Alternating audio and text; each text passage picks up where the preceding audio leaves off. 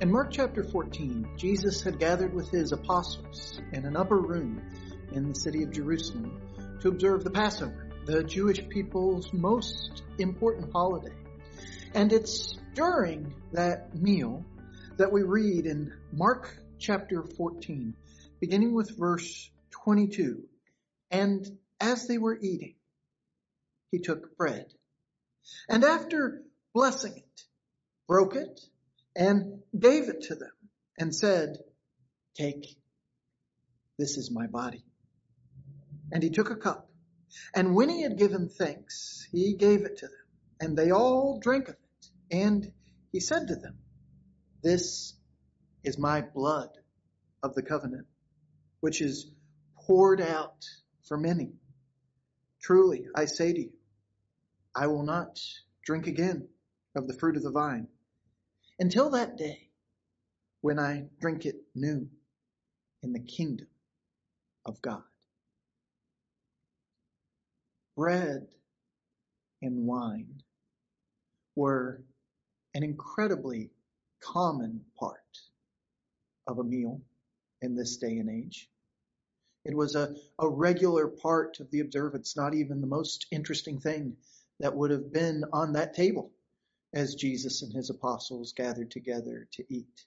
Yet there, in the midst of their meal, Jesus took these incredibly common items and gave them to his apostles and blessed them and spoke about them in such a way that he made them anything but common.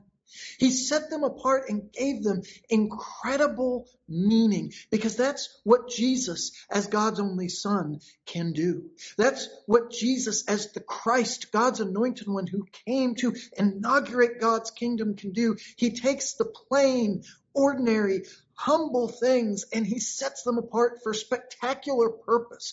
Purpose that fulfills something that God has had in mind far beyond what any of us could ever imagine purpose that is consecrated by his own love. Because Jesus understood in a way no one else in that upper room did what the next 24 hours would hold for him. He understood how the purpose for which he had come to the city of Jerusalem, the purpose for which he had come to this earth was about to be fulfilled in the sacrifice of himself, in allowing his body to hang on a cross and die, his blood to be shed, so that the sins of many of those apostles sitting there with him, of others who had seen him perform miracles, casting out demons, healing illnesses, hearing him preach, others who would come in generations to come, including those of us now, the many might have the wrong things we've done, the things that set us apart from God, the things that separate us from Him, that cause chaos in our relationships with each other, that keep us from living the lives God created us for, that cause us to face death now and forever if we stay apart from God. Jesus understood He was about to give Himself for the sins of us all. So He took the bread and He took the cup and He made them signs of the covenant the new covenant that he was inaugurating between God and people.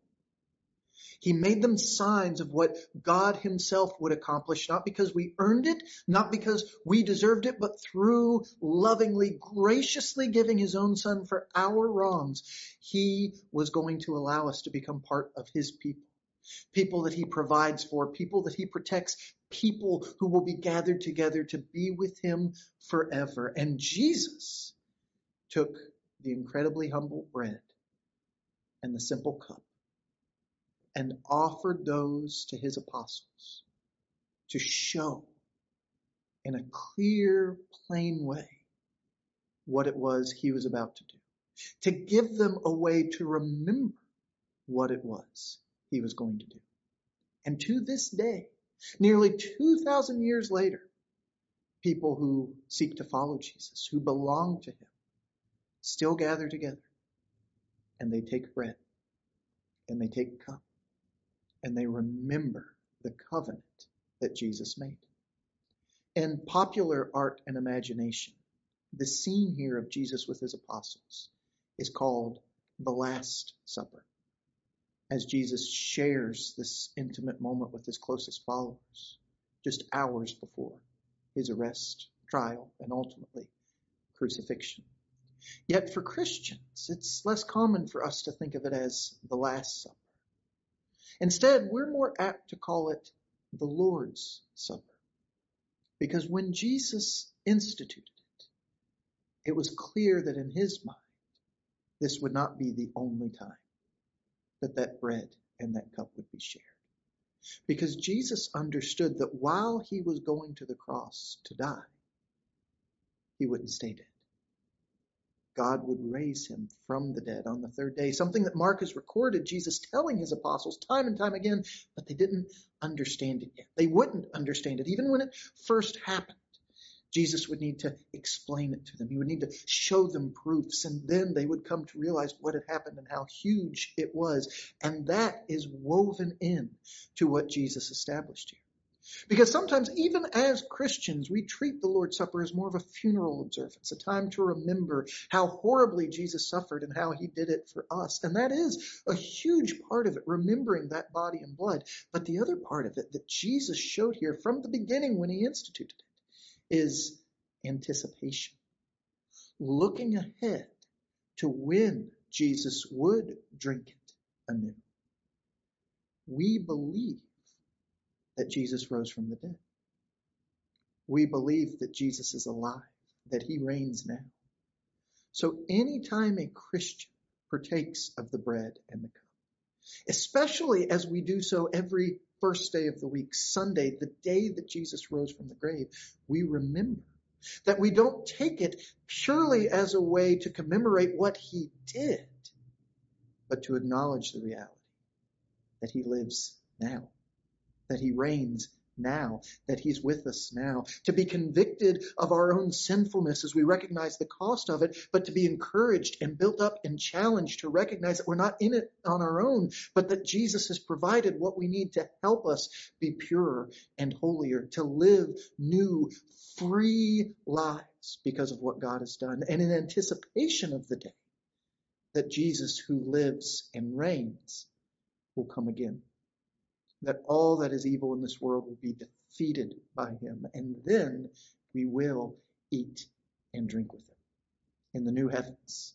and the new earth where righteousness dwells. All of that from some bread and a cup of the fruit of the vine. As a follower of Jesus, don't miss the opportunity to partake in that to partake of that regularly every first day of the week, like Jesus' earliest followers did. There's so much power in what Jesus did there, but don't take it just as a matter of course. Don't take it just as a box to check or something that you do because you're supposed to. Do it the way Jesus taught in anticipation and recognition of the reality that he is alive and know, love the fact that he's coming again.